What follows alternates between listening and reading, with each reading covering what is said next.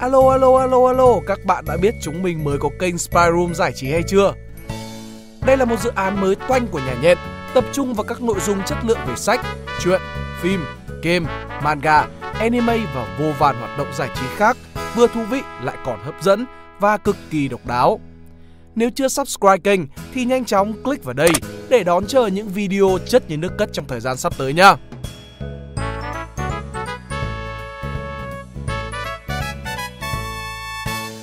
Đây là bài viết Đứa trẻ nào sẽ lớn lên thành công của tác giả Peter Perry Kelly đăng trên spyroom.com.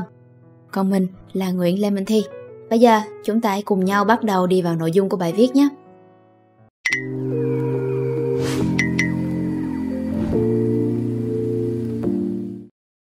Nhiều người trong chúng ta thường hay thích đưa ra sự dự đoán về tương lai của một đứa trẻ.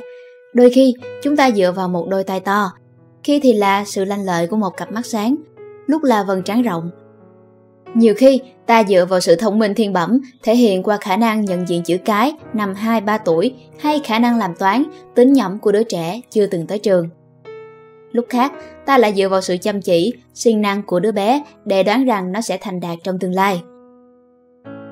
Những phán đoán ấy có lẽ cũng không phải vô cớ, nhưng lại hoàn toàn mặc định rằng thành công sẽ đến với đứa trẻ vì tự bản thân nó, chứ chẳng phải vì điều gì khác. Đứa trẻ thành công vì nhân tướng của nó, sự thông minh bẩm sinh của nó hay sự kiên trì của nó, chứ không phải vì một điều gì khác. Khi viết bài này, tôi đã lên Google cụm từ khóa What makes a successful person?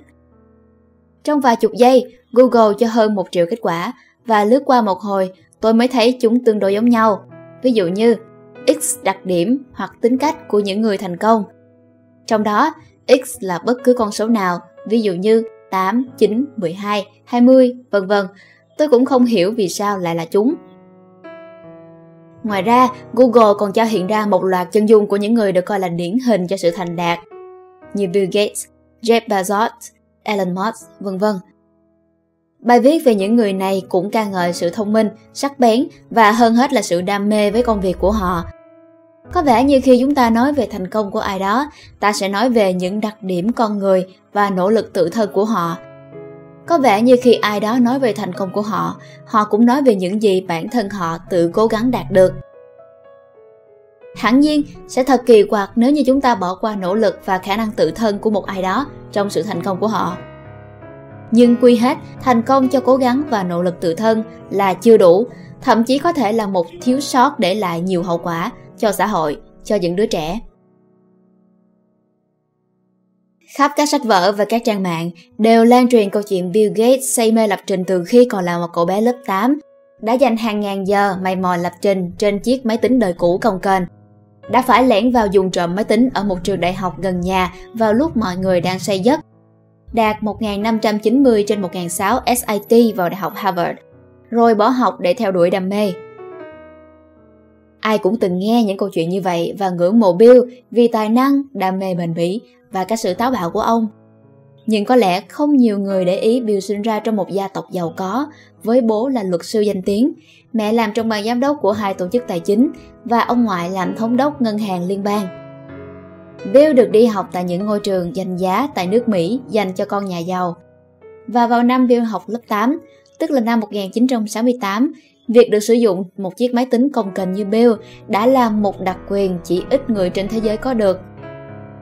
Tôi nhớ tôi cũng bắt đầu dùng máy tính vào tầm khoảng những năm 2000 và đó vẫn là một chiếc máy tính để bàn cực kỳ công kênh, chậm chạp. Chỉ có điều tôi dùng nó sau thời của Bill ở trường Lakeside tới tận 30 năm. Câu chuyện về Elon Musk hay Oprah Winfrey có phần nhiều bi kịch hơn khi một người nhận sự ghẻ lạnh của người cha giống như quỷ dữ. Còn một người thì bị lạm dụng từ khi còn 9 tuổi bởi những người họ hàng của mình tới mức có thai năm 14 tuổi.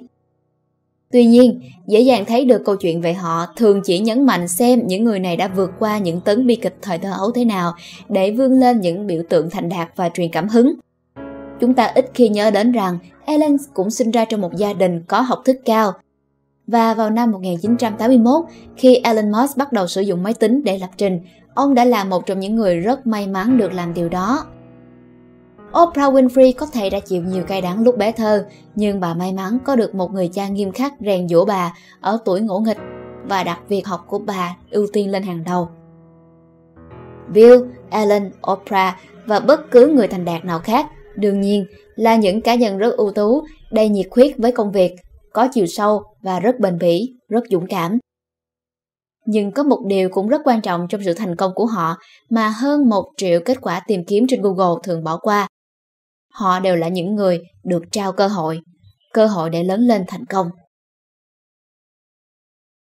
Bill sẽ khó trở thành Bill của ngày hôm nay nếu cách đây 53 năm, hội phụ huynh tại trường Lakeside nơi ông học không dùng quỹ phụ huynh để mua một chiếc máy tính cho học sinh trong trường. Ellen sẽ không phải là Ellen của ngày hôm nay nếu mẹ ông không phải là người Canada, nếu ông không thể dễ dàng sang Mỹ học trường kinh doanh hàng đầu thế giới, Wharton. Oprah sẽ khó có được vị trí như bà nếu bà không được dạy dỗ bởi một người cha biết đưa bà vào khuôn khổ, cũng như ưu tiên việc học của bà, dù kinh tế eo hẹp tới đâu. Nếu chúng ta tiếp tục kể một nửa câu chuyện của sự thành công, nếu chúng ta tiếp tục quy toàn bộ khả năng thành đạt của một ai đó cho chính họ và chỉ họ, tôi cho rằng sẽ có hai điều xảy ra. Một là bất cứ ai cũng cảm thấy vô cùng áp lực về bản thân mình, đôi khi còn tự ti và mặc cảm. Có lẽ mình không thông minh, không có tài năng, không chăm chỉ đủ, không có đầu óc nhạy bén, nên mình không thành công. Ở chiều ngược lại, một số cá nhân có thể luôn quy kết việc mình đã thành công là do mình, tự mình cả mà không nhận ra được năng lực thực sự của mình đóng góp mấy phần trong thành công ấy. Việc đến đây, tôi lại nhớ đến chính mình. Từng có lúc tôi tự hào lắm khi thấy mình cũng tự thân vượt lên hết bao nhiêu khó khăn để đạt được các giải thưởng, chẳng học ở tay mà cũng được 9.0 IELTS, được học bổng chính phủ, vân vân. Mà quên rằng để có được những thứ đó, ngoài nỗ lực bản thân, tôi đã được hưởng hàng ngàn cơ hội quý giá so với những người khác. Tôi được mẹ cho đi học tiếng Anh nâng cao, thi thoảng có cả người nước ngoài tới dạy, từ khi những đứa trẻ trong trường tiểu học của tôi chỉ biết What's your name. Được học ở các lớp chuyên lớp chọn từ bé đến lớn, được các thầy cô ở trường trao nhiều cơ hội tham gia các cuộc thi, được gặp những người giám khảo đủ thích và hợp với tôi để chọn tôi. Gặp một hội đồng giám khảo khác, chưa chắc tôi đã được nhận học bổng, một nửa câu chuyện thành công có thể khiến vài người trong chúng ta thu mình trong vỏ ốc dày vò bản thân, lại có thể khiến vài người khác tự mãn quá sớm về nỗ lực của mình. Hai là mỗi người trong xã hội và những người làm công tác quản trị sẽ không cảm nhận được sâu sắc trách nhiệm của mình trong việc trao cơ hội. Bằng chứng là chúng ta lâu nay vẫn coi chế độ nhân tài là điều hiển nhiên, ai giỏi thì sẽ nhận được điều xứng đáng hơn – Vài năm trước, còn có dư luận mạnh mẽ phản đối việc cộng điểm thi tốt nghiệp cho học sinh vùng sâu vùng xa và con em thương binh liệt sĩ. Chúng ta không hiểu rằng chế độ nhân tài, nếu đó là tất cả những gì chúng ta theo đuổi, sẽ tước đi rất nhiều cơ hội của những người có xuất phát điểm ít lợi thế hơn. Mà suy cho cùng, chế độ nhân tài có phải là công bằng không?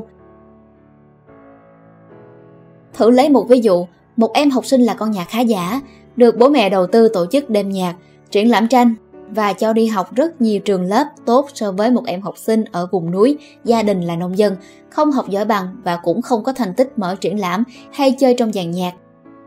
Nếu em nhà khó khăn được cộng thêm điểm cho xuất phát yếu thế của mình, để từ đây em được tiếp cận với một cơ hội học tập tốt hơn. Đó là công bằng cho em hay bất công cho em học sinh còn lại? Tôi sẽ không trả lời câu hỏi này mà để các bạn tự có suy nghĩ cho mình. Tuy nhiên, tôi cho rằng cùng với những phẩm chất đáng quý, những người thành công trước hết là những người đã gặp được những cơ hội mở ra trong cuộc đời họ. Nếu chúng ta trao đi càng nhiều cơ hội, xã hội của chúng ta sẽ càng có nhiều người tiềm năng trở nên thành công hơn. Nếu chúng ta có nhiều đứa trẻ được tiếp xúc với máy tính và được trao cơ hội khám phá, tìm tòi như Bill Gates, chúng ta sẽ có thể có nhiều Bill Gates hơn.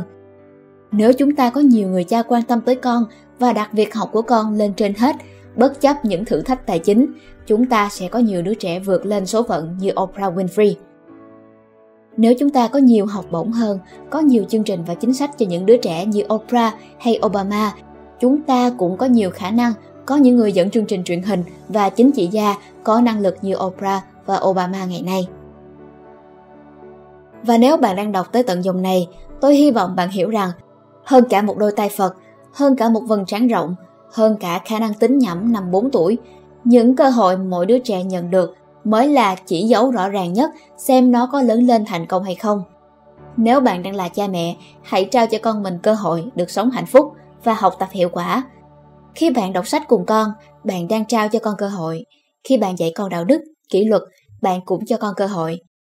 Nếu bạn đang là thầy cô, hãy trao cơ hội được học tập say mê cho học trò của mình và cố nhìn xem bạn có cần trao thêm chút cơ hội được sẻ chia, tâm sự cho em nào đặc biệt không. Nếu bạn đang thành công, hãy hiểu rằng ngoài tài năng của bản thân, bạn đã có rất nhiều cơ hội mà người khác không có. Cơ hội này kéo theo cơ hội khác. Hãy lên báo kể hai nửa của câu chuyện thành công và đem may mắn chia sẻ cho mọi người. Nếu bạn đang ở quanh một đứa trẻ, hãy hiểu rằng nó cần cơ hội để lớn lên và thành công. Hy vọng các bạn sẽ thích video lần này. Đừng quên like, share và subscribe ủng hộ chúng mình. Và nếu các bạn thích những nội dung như thế này thì hãy đăng nhập vào spyroom.com để tìm đọc thêm. Mình là Nguyễn Lê Minh Thi. Xin chào và hẹn gặp lại.